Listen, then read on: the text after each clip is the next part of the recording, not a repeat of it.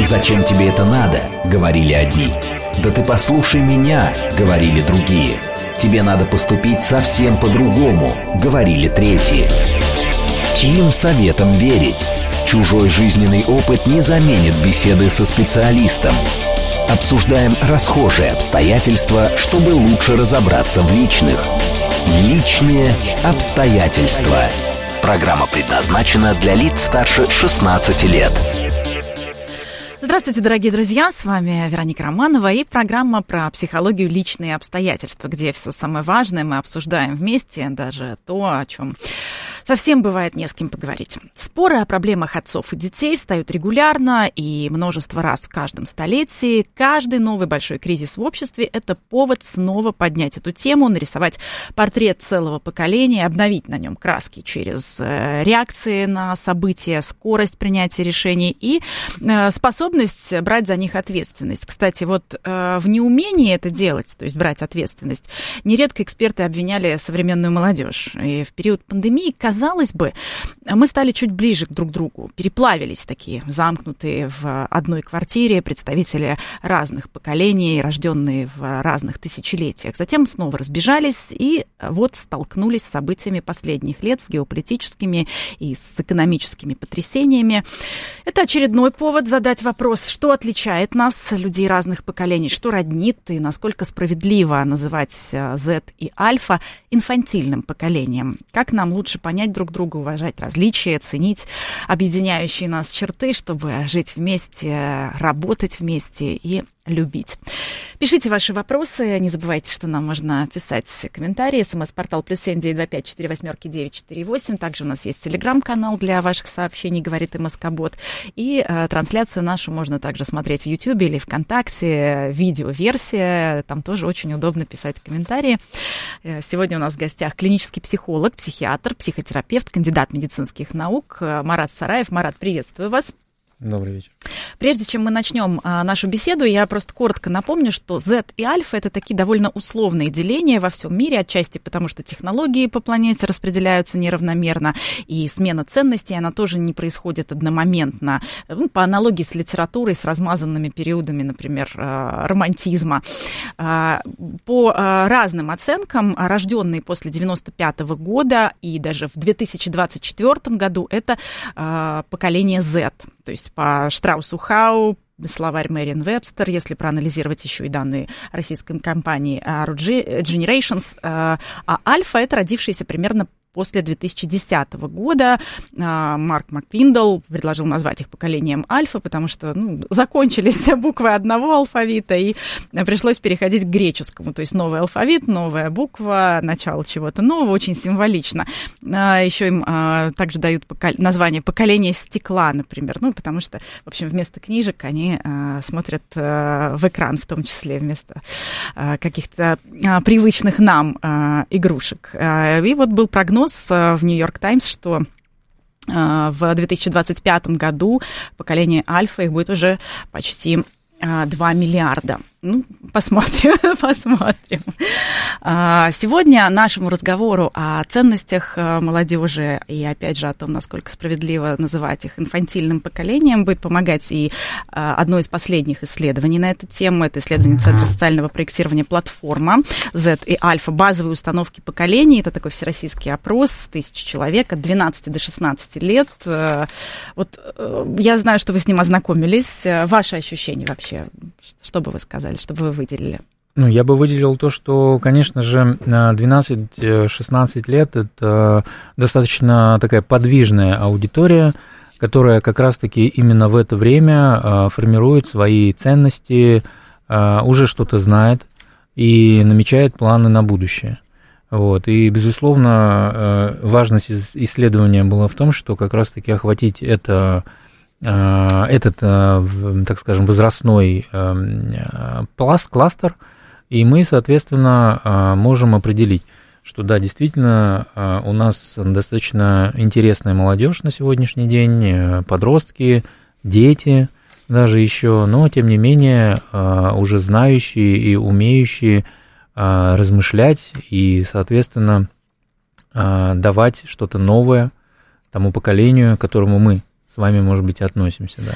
Ну, а, Вообще, конечно, современные подростки – это такой лакомый кусочек для маркетологов, а, поскольку вот, вот-вот, совсем скоро, и уже это будет платежеспособная аудитория, нужно попадать в ее интересы, поэтому, а, в общем-то, и психологам, и экономистам, и маркетологам а, крайне важно сейчас изучить настроение. Ну и нас тоже это интересует, опять же, с точки зрения какой-то бытовой психологии, каким образом вообще уживаться в одной квартире, совсем скоро а, друг с другом работать. Но, опять же, по разным критериям, если смотреть на поколение Z, э, тех, кто родился с 95 -го года, то они уже активно в рынке труда, что тоже, в общем, а, вызывает определенные сложности э, у руководителей, у HR-специалистов, у подчиненных, потому что уже есть и молодые руководители из поколения Z, и они привносят э, свои особенности. Но вот что мне понравилось в этом исследовании, что меня, в общем-то, как-то так, ну, скажем, удивило в хорошем смысле и порадовало, то, что э, сейчас действительно есть такой мировой тренд э, на, ну, скажем, пессимизм, да, и вот настроение э, российских подростков, оно как бы идет против этого тренда, и э, 59% согласно этому исследованию от 12 до 16 лет оказались, в общем, э, ну, оптимистично настроены.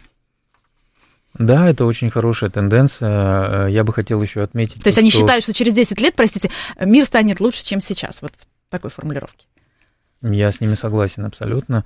А, Еще такая тенденция, то что современные а, подростки а, и молодые люди, они быстрее, успешнее встраиваются в систему, вот как раз-таки вы сейчас сказали про работу, они достаточно успешно встраиваются вот в систему рабочего процесса. То есть, если мы берем, допустим, поколение, которое было какое-то время назад, э, им было сложно адаптироваться, э, они не понимали, что это за система такая. Сейчас появилась, конечно, надо отдать должное и компаниям, то есть компании также научили, так скажем, работать людей, у них есть системы для того, чтобы взращивать там, людей с самого начала, с точки зрения того, чтобы он как специалист рос. Да? И вот эта система роста, лифта, очень хорошо современная молодежь встраивается вот в эти вот а, понятия, и у них очень хорошо, успешно все получается. Вот мы сегодня хотели, а, в числе прочего, обсудить и насколько это все-таки инфантильное поколение. Напомню, что было а, исследование Психологического института Российской Академии Образования, и там вот сравнивали подростков 2019 и 1989 а, годов рождения, mm-hmm. и результаты показали, что в целом подростки 2019 года были в меньшей степени готовы принимать важные решения и предпочитали перекладывать свою ответственность на других. Ну, то есть Возможно, это действительно было э, более инфантильное такое, скажем, э, поколение. Но сейчас вот опять же мы заново, заново померили, посмотрели, и опять же повод поговорить, а что такое вообще инфантильность? Вот что, что такое инфантильное поведение? Кого мы можем считать э, представителем там, инфантильного поколения? Ну, инфантильный человек э, в общих э, чертах и в общих понятиях это тот человек, который не принимает решения, самостоятельно перекладывает ответственность, то, что вы сейчас сказали, то, что у него нет четких целей, нет четких планов, а, он а, или она а, не могут выстроить долгосрочную перспективу своей жизни, и всегда им необходим какой-то человек или группа людей, которые им помогают принять определяют их точку решений, зрения по тем или иным вопросам. Да, при этом а, никто из этих людей, которых мы называем инфантильными, они же ведь а, не признают это. То есть э, очень четко отстаивают свои границы в этой части и показывают всем, что они самостоятельные, они самодостаточные. Вот. И как раз-таки вот одна из черт инфантильности в том, что ты излишне доказываешь, излишне показываешь окружающим то, что ты самостоятельный. Что ты взрослый. Что ты взрослый, да, что ты взрослый. Все-таки есть... капелька детства, она как-то должна в каких-то случаях оставаться, даже у очень серьезного взрослого человека. Ну, то есть получается, что когда, в общем-то, зре, зрелый э, с точки зрения биологического возраста человек, да, ведет себя и причисляет, и ощущает себя, ну, как юный или как вообще такой дет, на, на детский возраст, да, и в том числе не принимает самостоятельные ключевые решения. А mm-hmm. вот что касается, например, там личной жизни, э, что в ней происходит, как понять, что, в общем-то, такая инфантильная, незрелая позиция. А, в личной жизни, ну, как правило, эти люди, ну, например... Если мы а, говорим про молодежь, там, 20 лет, например. Да, да, да. Ну, как правило, эти люди э, откладывают э, женитьбу или выход замуж. Э, люди очень долго сепарируются от своих родителей. Да-да-да, и вот мы очень часто в нашей программе и очень много сообщений от наших зрителей, что mm-hmm. дети долго живут с родителями, при этом они как бы пытаются делать так, чтобы э, родители, с одной стороны, признавали их полную свободу делать то или другое, при этом, при этом от родителей не съезжают, живут, живут в общем-то, за счет родителей. Да, да, да, да. А, далее, конечно же, это само по себе построение семьи, это рождение детей, то есть все эти вопросы, они э, ну, очень часто откладываются – и, а, ну, как бы люди, что сейчас очень модно говорить, живут а, ну, ради себя, ради своих интересов, а, ради того, чтобы развивать какие-то другие сферы своей жизнедеятельности. Ну и, наверное, вот попытка обвинить кого-то другого в своих, там, допустим, неудачах, да, или в том, что что-то не получается, или в том, что тебе некомфортно, в тебе, у тебя нет гармонии, попытка обвинить кого-то извне да. А, один из признаков. Но вот если про личную жизнь мы заговорили, то а, в новом исследовании а, про который мы сегодня, который мы сегодня в том числе обсуждаем, который помогает нам сегодня в обсуждении нашей темы, исследования платформы, а, там как раз получается, что а, материальная свобода, жизненная цель номер один, создание семьи только на третьем месте, и там в процентном соотношении оно почти в два раза уступает а, материальной свободе, как жизненной цели номер один, и на втором месте получение престижной профессии. То есть действительно получается, что вот э, не в приоритете. Э, создания семьи. Вот с, с чем это связано? Может быть, нет какого-то правильного примера, например, у родителей, чтобы, чтобы хотелось создать семью? Вот как вы, как вы думаете? Ну, я думаю, что это, наоборот, э, в большей части хорошая тенденция. Э, дело Не том, торопиться? Что, с одной стороны, ведь ну, необходимо создать базис некий, да, для того, чтобы создать семью. Вот. И, собственно, Э, люди молодые для того, чтобы не зависеть от тех же самых взрослых, от своих родителей, а, пытаются построить карьеру э, для финансового благополучия. То есть это как раз хороший, это при, как раз признак зрелости с вашей точки зрения? Я думаю, что да, это признак зрелости. Э, конечно же, здесь в какой-то части хромает демография, да, потому что мы как раз-таки здоровый и фертильный возраст обоюдно для обоих полов, он э, несколько, так скажем, э, забывается в данном случае э, для того, чтобы максимально были эффективные, здоровые дети.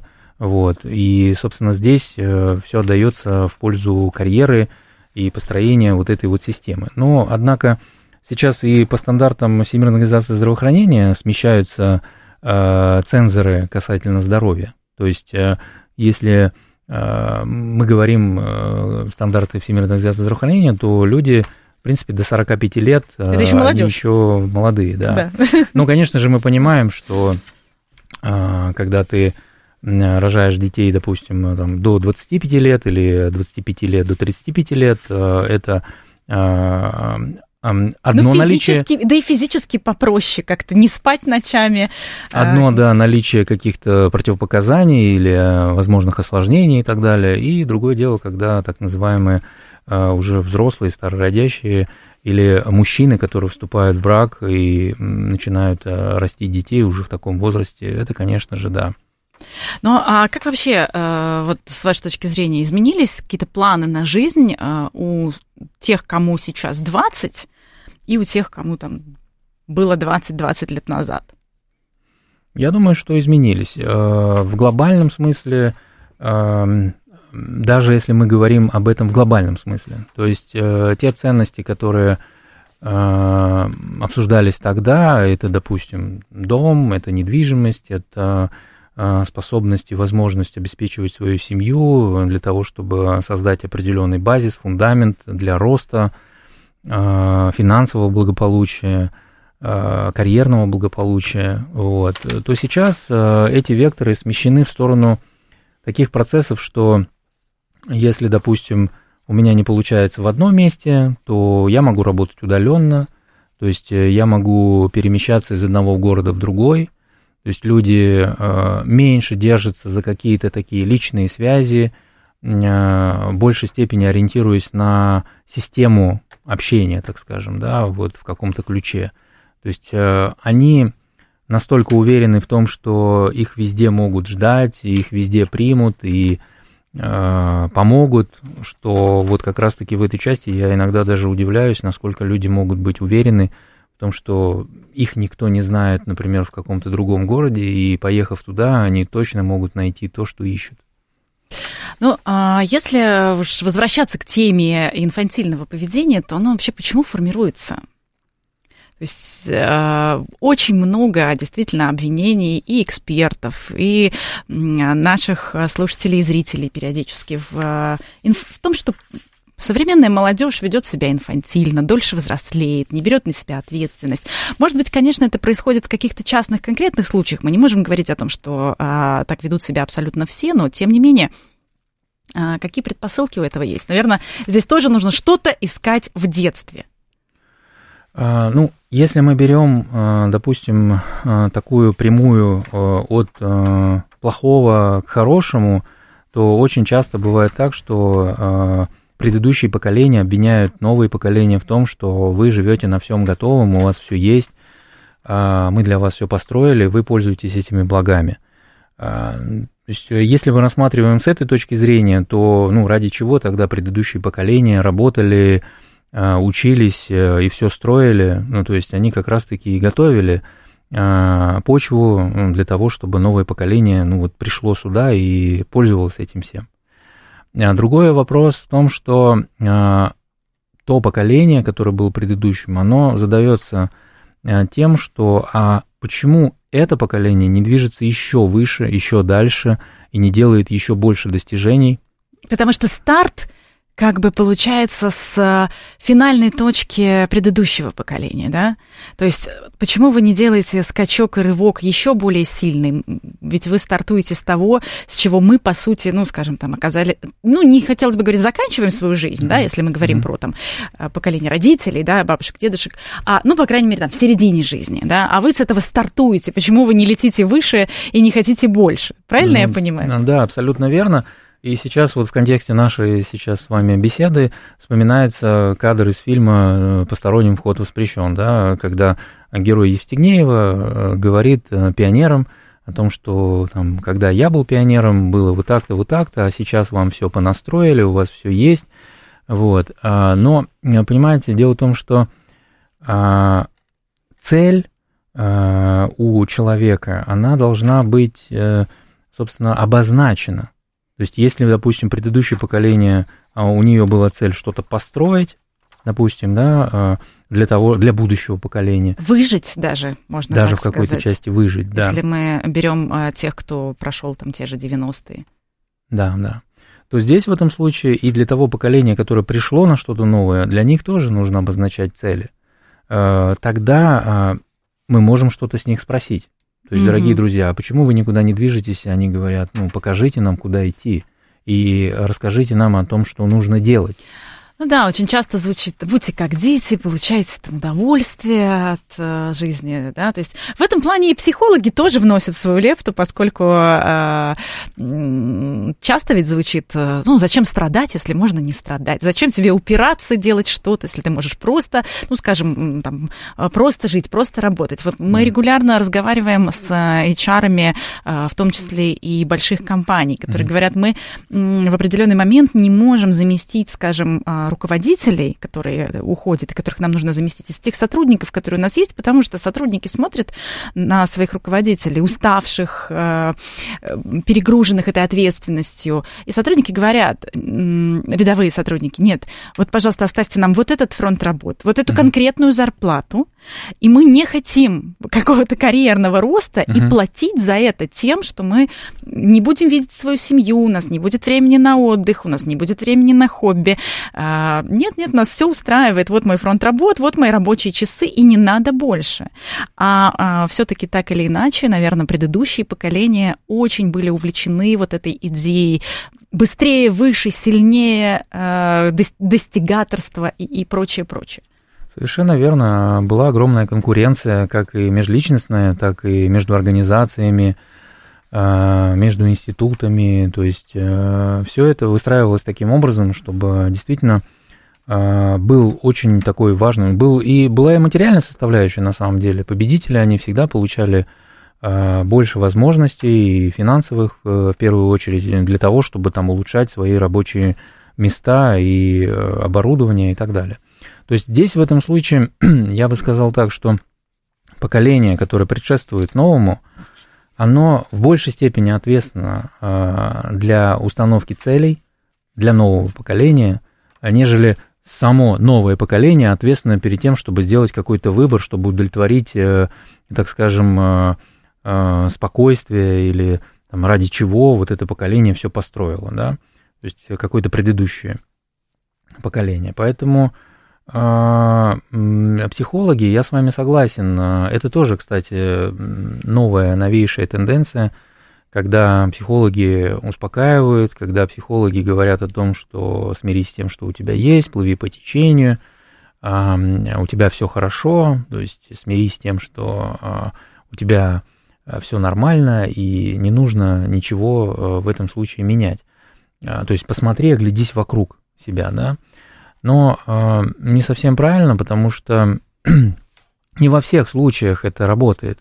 Все-таки для многих людей, я бы сказал, для большинства, важно проводить, наоборот, мотивационную работу, чтобы они Э, что-то хотели построить, что-то хотели сделать и что-то изменить в лучшую сторону. Очень много мы э, разговариваем с э, психологами, кто замечает, особенно кто работает с подростками, и говорят, что а все-таки довольно большой процент, по сравнению с предыдущими периодами, все же большой процент подростковой депрессии, и в том числе, возможно, виноваты родители, в каком-то смысле, как бы это сейчас не звучало больно, обидно для родителей, которые хотят, безусловно, лучшего своим детям, но которые вот затаскали по кружкам, по э, всевозможным э, конкурсам и так далее. И так далее, когда у ребенка в определенный период просто не было свободного времени, не было возможности познакомиться с собой, вообще подумать, и вот этого пространства, воздуха, просто побыть ребенком. И дальше, как раз в подростковом возрасте, э, человек упирается в то, что он не понимает, чего он хочет, он не умеет хотеть.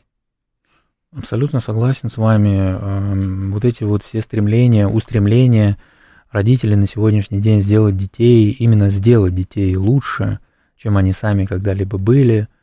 Э, при этом они не вкладывают в это во все свой личный пример.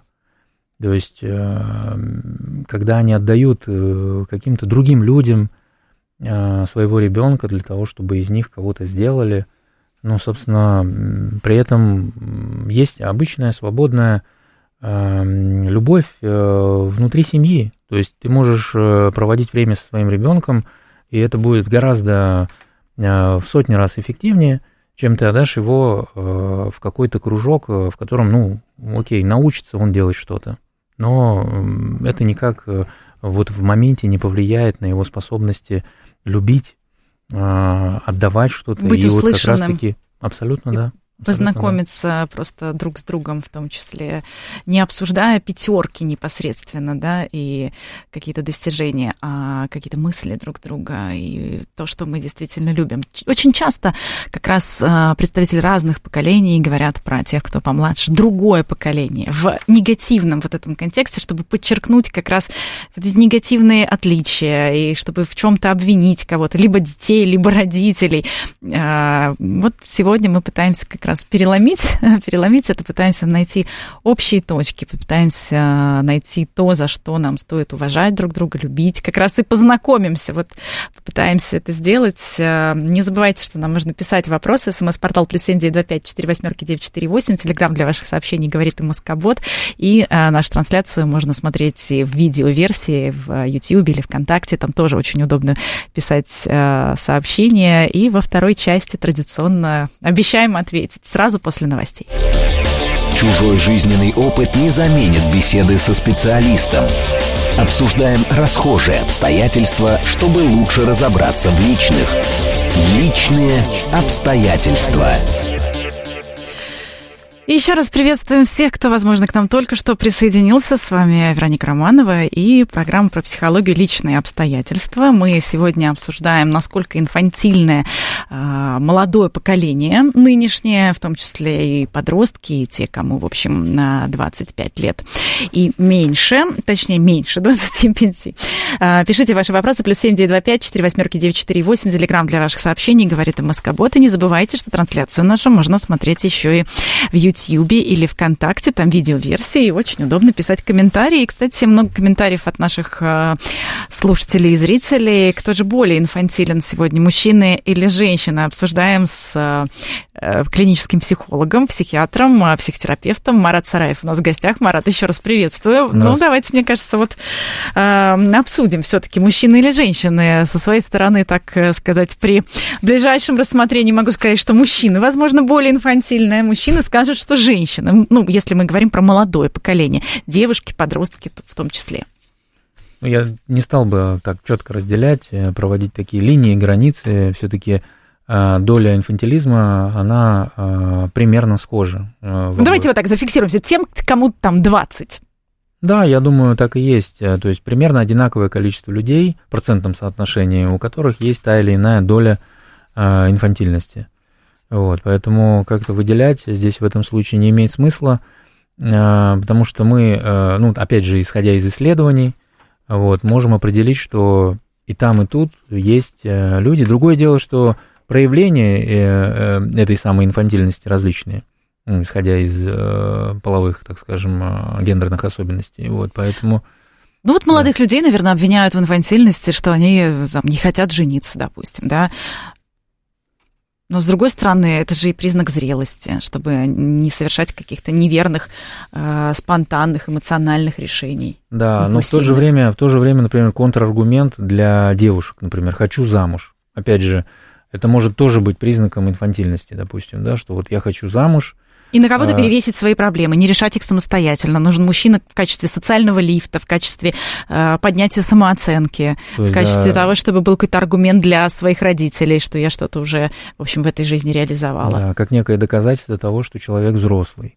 Вот, поэтому э, эти все э, вещи, которые на самом деле, опять же, несут в себе серьезные какие-то смыслы, да, то есть э, выйти замуж э, или жениться чтобы не было потом разводов, э, вот этого каскада. Да, да. А, чтобы не было разводов, и чтобы не было опять пойти замуж или, допустим, опять жениться, а тут при этом еще остаются дети. Вот. И, конечно же, от подобных действий родителей дети не становятся более э, жизнеспособными и более э, успешными с точки зрения того, что вот они не найдут себе подобные же какие-то Э, структуры э, в дальнейшем семейной жизни. То есть, э, как правило... Будут родители... тиражировать какие-то ошибки родителей в своей жизни чаще всего, да? Абсолютно. Это часто бывает такое, когда закладывается определенное видение со стороны детей того, как, какие ценности могут исповедоваться родителями. И, собственно, они даже не то, что делают этот выбор осознанно, вот, это закладывается уже на уровне бессознательного что это является там, эффективным способом э, существования, допустим. Пишут наши э, слушатели, что действительно сейчас такое время, когда э, огромное количество интересов и возможностей у молодежи. Вот даже если посмотреть на то, э, каким образом развиваются вот эти поколения, которые не знают, что такое технологическая революция. Они уже были рождены в момент, когда интернет уже был. Они не знают, что это, когда интернета нет, когда нет планшета, когда нет смартфона. То есть э, они уже рождены с этим, в общем, э, предметом. Да, и в этой части мы можем, наверное, как-то пожалеть это поколение, в том смысле, что... Пожалеть? Э, в той части, что э, а наступит ли в их жизни такой технологический какой-то взрыв, что когда-то сделал вау-эффект для нас. Например, Ах, вот э, наличие, наличие там, мобильного телефона, э, интернета вообще в дальнейшем. Да? То есть, смотрите, у нас э, сразу несколько, можно сказать так, э, произошло вещей, которые мы можем сказать, да, это вот действительно жить стало лучше, жить стало веселее. Появились э, мобильные телефоны, а потом уже и появился интернет в них. Да? Ну да, когда кто-то э, одно поколение играет в детстве в кубики, а другое уже сразу их ждет, ждут стратегии, какие-нибудь там аркады 5D и, и так далее, и, и допустим, веб-3 интернет. Ну, то есть, да, когда да различные вселенные с а, прорисованными персонажами, аватарами и так далее. Но, кстати, вот если мы говорим про персонажи и аватары, то исследование, на которое мы а, сегодня ссылаемся, а, в том числе исследование, которое сделала Центр социального проектирования платформы «Дети 12-16 лет», то там интеллектуальные качества, вот это, вот это, вот эта аудитория 12-16 лет, интеллектуальные качества они ценят выше выше моральных и волевых. А, затем коммуникабельность, а, которая не вошла даже в тройку. Вот это интересно. То есть получается, что интеллектуальные качества, моральные и волевые, mm-hmm. коммуникабельность не вошла в тройку. И на пятом месте внешность только на пятом месте. Говорит ли это о том, что цифровые аватары э, могут заменить, собственно, любую внешность и так далее? И вот, и вот эти ценности, вот так ценности э, представлены у молодежи. Да, да, с учетом того, что, как вы сказали, правильно появился интернет, у людей появились другие способы коммуникации, и э, многие считают реально, я вам скажу, это серьезные вещи, что их жизнь полностью пройдет в интернете. Ну, то есть она будет связана с интернетом. Это будет работа, это будет жизнь. А, вот. И в том смысле, что встречи и какие-то другие вещи а, будут происходить, связаны с интернетом. И, безусловно, здесь а, мы не можем это сбрасывать со счетов. Мы не можем сказать о том, что забудьте интернет и давайте встречайтесь вживую, э, э, делайте какие-то вещи в жизни. Если мы сами, собственно, и не подадим этот пример. То есть вот родители же очень часто говорят, ну что ты там в своем смартфоне, значит, мы в твое да. время читали книги, иди почитай книжку. И вот здесь вот на этом моменте ведь родитель даже не говорит, какую книжку родитель не принесет эту книгу, ну, не всегда принесет эту книжку, не всегда объяснит, чем она хороша и что там вау, ну, чтобы зацепить, так сказать, вот, вот человека с клиповым сознанием. А родитель скажет, иди почитай книжку, а сам останется что-то там скроллить в смартфоне. Угу. И что после и почему ребенок, почему подросток, допустим, да, должен э, идти и читать книжку, если родитель э, явно показывает, что, то есть говорит, что книжка важнее, а я а показывает, что э, смартфон превыше конечно, всего. Конечно, нужно начинать с себя. Э, как многие Некоторые э, родители, которые говорят именно так, как вы сейчас сказали, иди почитай книжку, они сами не читали книжки. Так они не могут объяснить, какую книжку-то идти почитать, потому что они даже вспомнить да, не могут, и какую. когда дети им задают вопрос, хорошо, какую книжку, где эта книжка, а дома нет ничего, никакой литературы. Ну или очень много книжек, которые никто не читает. Ну просто вот остался этот стеллаж с книжками. И, в общем, надо выбрать оттуда что-то, потому что их слишком много. Вы знаете, э, я думаю, если у кого-то есть э, какая-то подборка, э, ну, из советских времен, да, какая-то подборка литературы, то я думаю, уже это хорошо. То есть, потому что тогда подбиралась, ну, классическая литература, и без нее никак. То есть здесь очень То есть любую вещи. книжку, в общем-то, если есть этот стеллаж с книжками, можно взять можно любую взять книжку. любую, любую книжку, да, и чем больше она будет э, запыленнее, тем лучше Значит, вот, для знаний. проверено временем. А с другой стороны, сейчас, конечно, и стоимость книг-то довольно высока. Сейчас, мне кажется, снова купить книгу, это как, ну, наверное, во времена, когда Сервантес писал вот книгу, когда страничку можно было себе купить, и, это было дорого. А, но, тем не менее, есть электронные книги, есть аудиокниги, которые тоже прекрасный формат и могут и молодому поколению, в общем-то, и современной молодежи а, вполне а, подходить. Да. Но здесь ведь еще есть претензии к подросткам и к тем, кому, допустим, и 20, а, это неумение что-то делать э, своими руками по дому, ну, там, починить стул, убраться и так далее. Но при этом быстро, молниеносно переустановить какую-нибудь систему. И вот родители предъявляют эти претензии. Ну, э, да, вектор ценностей сегодня сменился. Зачем э, я буду сам делать какой-то ремонт, когда есть для этого специально обученные люди? Э, Все это действительно для молодежи не так важно. Для них важнее э, то, что в конце концов вот мы говорим о мышлении, да, о том, какая э, разница между тем и сегодняшним мышлением. Тезисное мышление, то есть когда слишком много информации, когда есть огромный источник информации, ты не можешь по-другому мыслить. То есть наш мозг пока еще не может охватывать такое количество информации э, там, на 100% э, эффективно, наизусть, так скажем, да.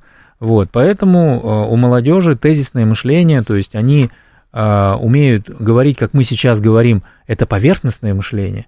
На самом деле, э, пусть даже поверхностное, но оно, по крайней мере, э, охватывает очень много различных тем и направлений. То есть, если мы э, выучили, например, наизусть в школе учили Онегина, то заняли там определенное количество своей памяти, да, условно говоря, но при этом не знаем какие-то вещи, которые знает сегодня молодежь для реальной жизни, то, ну, что, у нас получается преимущество перед этой молодежью? Ну, наверное, нет.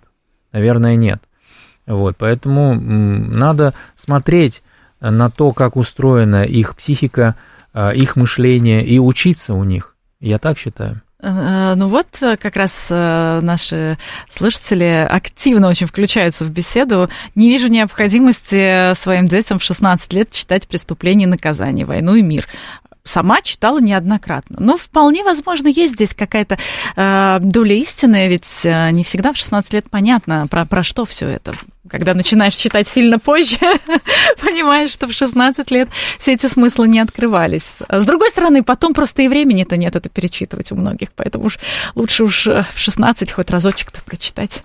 Хотя про старуху, про простенщицу надо читать, по-моему, как можно раньше. И, и, и в принципе, чаще. С учетом, чаще. С и в каждый период жизни, тенденций. в каждый период жизни перечитывается, что-то что новое будет открываться, новые, новые смыслы, новые повороты. Да, да, да. А... Просто мы говорим это о том, что а, ведь э, в классике э, заложено, ну, по сути дела, будущее. Будущее в том смысле, что повторяющиеся события которые в том, в том или ином ракурсе современном ну, появляются, все-таки как ни крути, человечество ну, повторяется. И здесь вот изучение классики поможет людям, ну, по крайней мере, не наступать на те же самые грабли, ну, что и делало предыдущее поколение. Очень важно. Ну, все мы э, впервые в своей жизни взрослеем, впервые в своей жизни влюбляемся, встаем перед тем или иным моральным выбором, и в этом смысле хорошо, что э, есть большая литература, которая помогает хоть как-то ориентироваться и как-то нам подсказывает, что делать в тех или иных ситуациях. Да. Не всегда есть кто-то рядом, кто адекватно может, в общем, посоветовать. Э, еще один вопрос от наших слушателей. А вот если посмотреть в общественном транспорте, мама стоит, а ребенок сидит. Вот как это? Вот, Марат, действительно, вот если посмотреть на то, что сами родители, которые обвиняют молодое поколение в, в инфантильном поведении, да, в какой-то незрелости и так далее, вот что, что сами родители это делают? Ну, тут э, нужно конкретизировать, э, какой ребенок, э, какого возраста То есть, если ребенок маленького возраста, он сидит, при этом, ну, соблюдение безопасности в общественном транспорте. Ну, если, конечно же, я понимаю, что имели в виду эти люди, которые задавали этот вопрос – Э, безусловно, важно прививать э, обычные человеческие ценности, то, что старшим надо уступать место, э, девушкам, девушек пропускать вперед и такие и так далее, и так далее. Такие вещи, они очень важны для воспитания. Но с учетом, опять же, ценностей сегодняшних детей, подростков, молодых людей, вот различия в части а, гендерного, так скажем, преимущества, да, вот многие девочки, они могут оскорбиться, почему ты им уступаешь место, например, да, то есть ты их считаешь слабее, ты их считаешь там как-то неумнее, вот, почему ты себе позволил э, такие действия, которые, ну, показывают какое-то превосходство, да, Угу. Поэтому... Но, кстати, это же не только, а, не только гендерное, вот э, сейчас как-то заново, да, вот эти ценности отстраиваются, да. Некоторые э, девушки действительно обижаются, если их считают слабее. А, с другой стороны, ведь и ребенок-родитель меняется немножечко эта связка. А, многие родители выступают, ну, как бы партнерами, что ли. Точнее, авторитет родителя в каком-то смысле смещается а, для молодежи, для вот подростков, которые, опять же, все знают в гаджетах и так далее. То есть и родительский контроль. Вот раньше как было? Повесили ключ на шею, и все. А сейчас родитель постоянно рядом практически, да, это вот контроль, начиная от информационной безопасности, э, что ты смотришь, э, дома ты или нет, и так далее. То есть как бы меняется вот это взаимодействие. Как это влияет? Конечно, меняются родители. Очень часто в последние годы мы наблюдаем гиперопекающие, то есть те родители, которые жили в каких-то таких вот условиях, в которых они были более свободны, они почему-то создают э, гиперконтролирующее э, отношение под, ну, в отношении своих детей. То есть, э, ну, это неправильная позиция. Детям надо давать э, в этой части э, больше свободы, больше возможностей э, для того, чтобы они могли быть, без, быть самостоятельными. Э, без этого развития никакого не происходит. И в итоге таким образом мы формируем и взращиваем детей, у которых нет э, возможности самим принимать решения, даже в мелочах. Вот, а что ты будешь сегодня есть, а что ты сегодня оденешь, вот, а почему ты пошел вот так, а почему ты пошел вот так, вот, э, и задавая все эти вопросы, э, мы тем самым пытаемся как-то сформировать, то есть, знаете, такая вот еще есть штука у многих родителей, которые приходят ко мне на прием, они, они задают таким, вопрос, таким образом вопрос. «А, что ты будешь сегодня есть? Ну, допустим, уже заведомо известно, что сегодня у нас... Э, котлеты. Там, котлеты, да. То есть я даю право выбора своему ребенку, например. Так он знает, э, что уже у нас, в принципе, котлеты. Зачем ты э, создаешь подоплеку, ну, там, на ровном месте? Скажи, у нас сегодня котлеты, ты будешь их есть или нет? Например. То есть родители, э, сами того не понимая, они создают иллюзию выбора, которого иллюзия нет. выбора, правильно вы говорите, иллюзия выбора. Выбор, которого нет. То есть до, до, до 10 там, до 11 класса включительно с ребенком делают уроки, контролируют все-все-все, собирают ему портфель и так далее, и так далее, а потом удивляются, а почему в 18 лет он внезапно, вот так по щелчку, ну вот когда ему исполнилось 18, угу. вдруг не стал взрослым человеком? Вот так получилось. Почему-то так, в один прекрасный момент. Не получилось стать взрослым. При этом я как родитель не даю вообще возможности э, принимать какие-то решения, да. У меня тревожность, у меня тревожность, я тревожусь, не даю принимать эти решения. И моя тревожность, моя вот эта вот гиперопека, э, по сути, и влияет на этот инфантильный э, на, на это инфантильное поведение ребенка. Вот очень важную вы вещь затронули. Э, я не хотел включать э, сюда психиатрические аспекты, но в том смысле, что э, важным элементом инфантильности является все-таки настрой со стороны родителей. Если родители, как вы правильно заметили, имеют более высокий уровень тревожности, а то или иной раз бывает у них и какое-то заболевание, психиатрическая либо психологическая какая-то дисфункция, то это очень влияет Психоэмоциональные на... особенности особенности э, детей. Поэтому обратите внимание на себя, пожалуйста, если вы вдруг обнаруживаете, а хуже, если вы не обнаруживаете, а это видят другие люди, которые вас даже не знают, о том, что у вас в семье есть инфантильность у детей, даже если они очень взрослые – а, по крайней мере, будьте готовы и толерантны к определенной критике в этом плане и принимайте а, ну, ну какие-то то, подсказки. Она может быть. Подс... А, да, принимайте подсказки, да. Подсказки. Но все-таки вот точки сближения а, есть ведь, наверное, и что-то, что не поменяется и через сто лет, и что и сто лет назад было важно и для нас, и для наших родителей, и для наших детей, что будет важно. Я думаю, что это здоровье, прежде всего. То есть э, в том смысле, что не делать что-то для здоровья, а просто быть здоровым. Вот, то есть э, современная э, тенденция и вот современная молодежь, они думают и считают, что ученые придумают некие, ну, через какое-то время лекарства, которые будут профилактировать все заболевания. Врачи станут настолько успешными, что сумеют излечить неизлечимые заболевания – которые есть на сегодняшний день.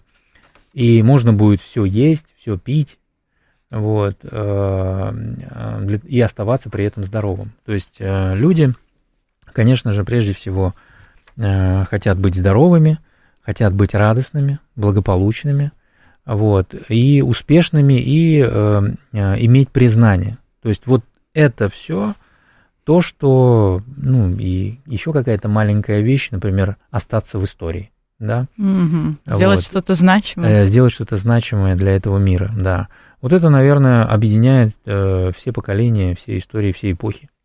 Ну вот как раз э, вы сказали про здоровье, то есть получается же, что население планеты э, стареет, население планеты стареет, продолжительность жизни увеличивается, uh-huh. и э, вот опять же обращаясь к последнему исследованию э, среди подростков, доминирует технооптимизм, а, доминирует забота, опять же, об экологии, позитивные ожидания, связанные с роботами, с а, дополненной реальностью. Uh-huh. Ну, то есть есть, скажем, более длинная перспектива, да, то есть и ожидание того, что продолжительность жизни а, будет дольше, uh-huh. и что, наверное, будут э, прорывные решения и технологические, и в том числе наша ответственность перед экологией, одна из главных задач.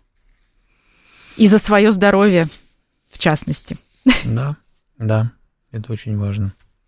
А, ну и, а, конечно, не можем а, не сказать о том, что будут меняться и приоритеты, опять же, в работе, то есть дистанционная, наверное, форма какая-то, да, или свободный график, когда ты не просто винтик в определенной uh-huh. системе, да, а когда твои интересы, ты должен быть наполнен своими интересами, и эти интересы должны учитывать и работодатели в том числе. А, действительно, да, современный э, технологический процесс, он таким образом устроен, это революция, эволюция так называемая, что с одной стороны мы а, минимизируем участие человека в каких-то процессах производства, да, но в то же время появление новых э, там конвейерных линий э, лишает ну, хлеба или куска хлеба э, огромное количество людей. То есть пока еще у нас все так устроено, что для того, чтобы человек благополучно жил, он должен как-то в большей части физически работать и напрягаться. Вот. Мне кажется, все-таки еще достаточно далеко до того момента. Когда нас полностью заменят роботы? Да, да. Ну, даже с точки зрения экономики, я скажу. Вот я в этом не особо разбираюсь, но тем не менее я считаю, чтобы больше людей были а, а, сытыми, а, меньше было голодающих на земле, а, все-таки им нужно больше дать работы, чтобы они что-то делали. Ну, пока вообще такой серьезный а, кадровый дефицит в целом, по крайней мере, и говорить о том, что работы не хватает, неправильно, наоборот, а, не хватает пока а, исполнителей, не хватает сотрудников, и, конечно, а, будущее поколение займутся работой, которая еще, наверное, даже не существует, это тоже очень интересно. Здесь скорее важно каким образом а, повзрослеть быстро. Вот в случае, если тебе даже не 20, а 40 или 35, вот у нас буквально остается минуточка. Марат, может быть, вы посоветуете э, что-то, какое-то упражнение для взросления? 20 тебе, 16, 18 или 45? Ну, в первую очередь, конечно, это представлять себе э, ситуацию, когда вы ну, абсолютно один, когда у вас есть какие-то задачи, которые, допустим, вы сегодня решаете, и вам их нужно решать только самостоятельно. Вот. И никто вам а, в этом смысле не поможет. И я думаю, что чем чаще себя погружать а, в историю того, что вы один, и вам нужно действительно самому что-то сделать, в этом случае больше будет расти ваша толерантность к каким-то стрессам, ну и, соответственно, уровень инфантильности снижаться. Ну, то есть прям прописать, что да. я думаю по этому вопросу. Прям прописать. Да. Вначале просто прописывать в качестве упражнения. Да. Э, учиться думать. Вот по-другому, наверное, это не назвать. Учиться думать через бумагу. Да. Принимать решения. Принимать решения. Спасибо вам огромное. Марат Сараев Спасибо был у нас в гостях. А, мы пытались вот эту связь поколений наладить, а, чтобы жить вместе, любить вместе, работать вместе. Ну и, конечно, понимать друг друга и уважать. Спасибо огромное. До встречи через неделю. Программа «Личные обстоятельства».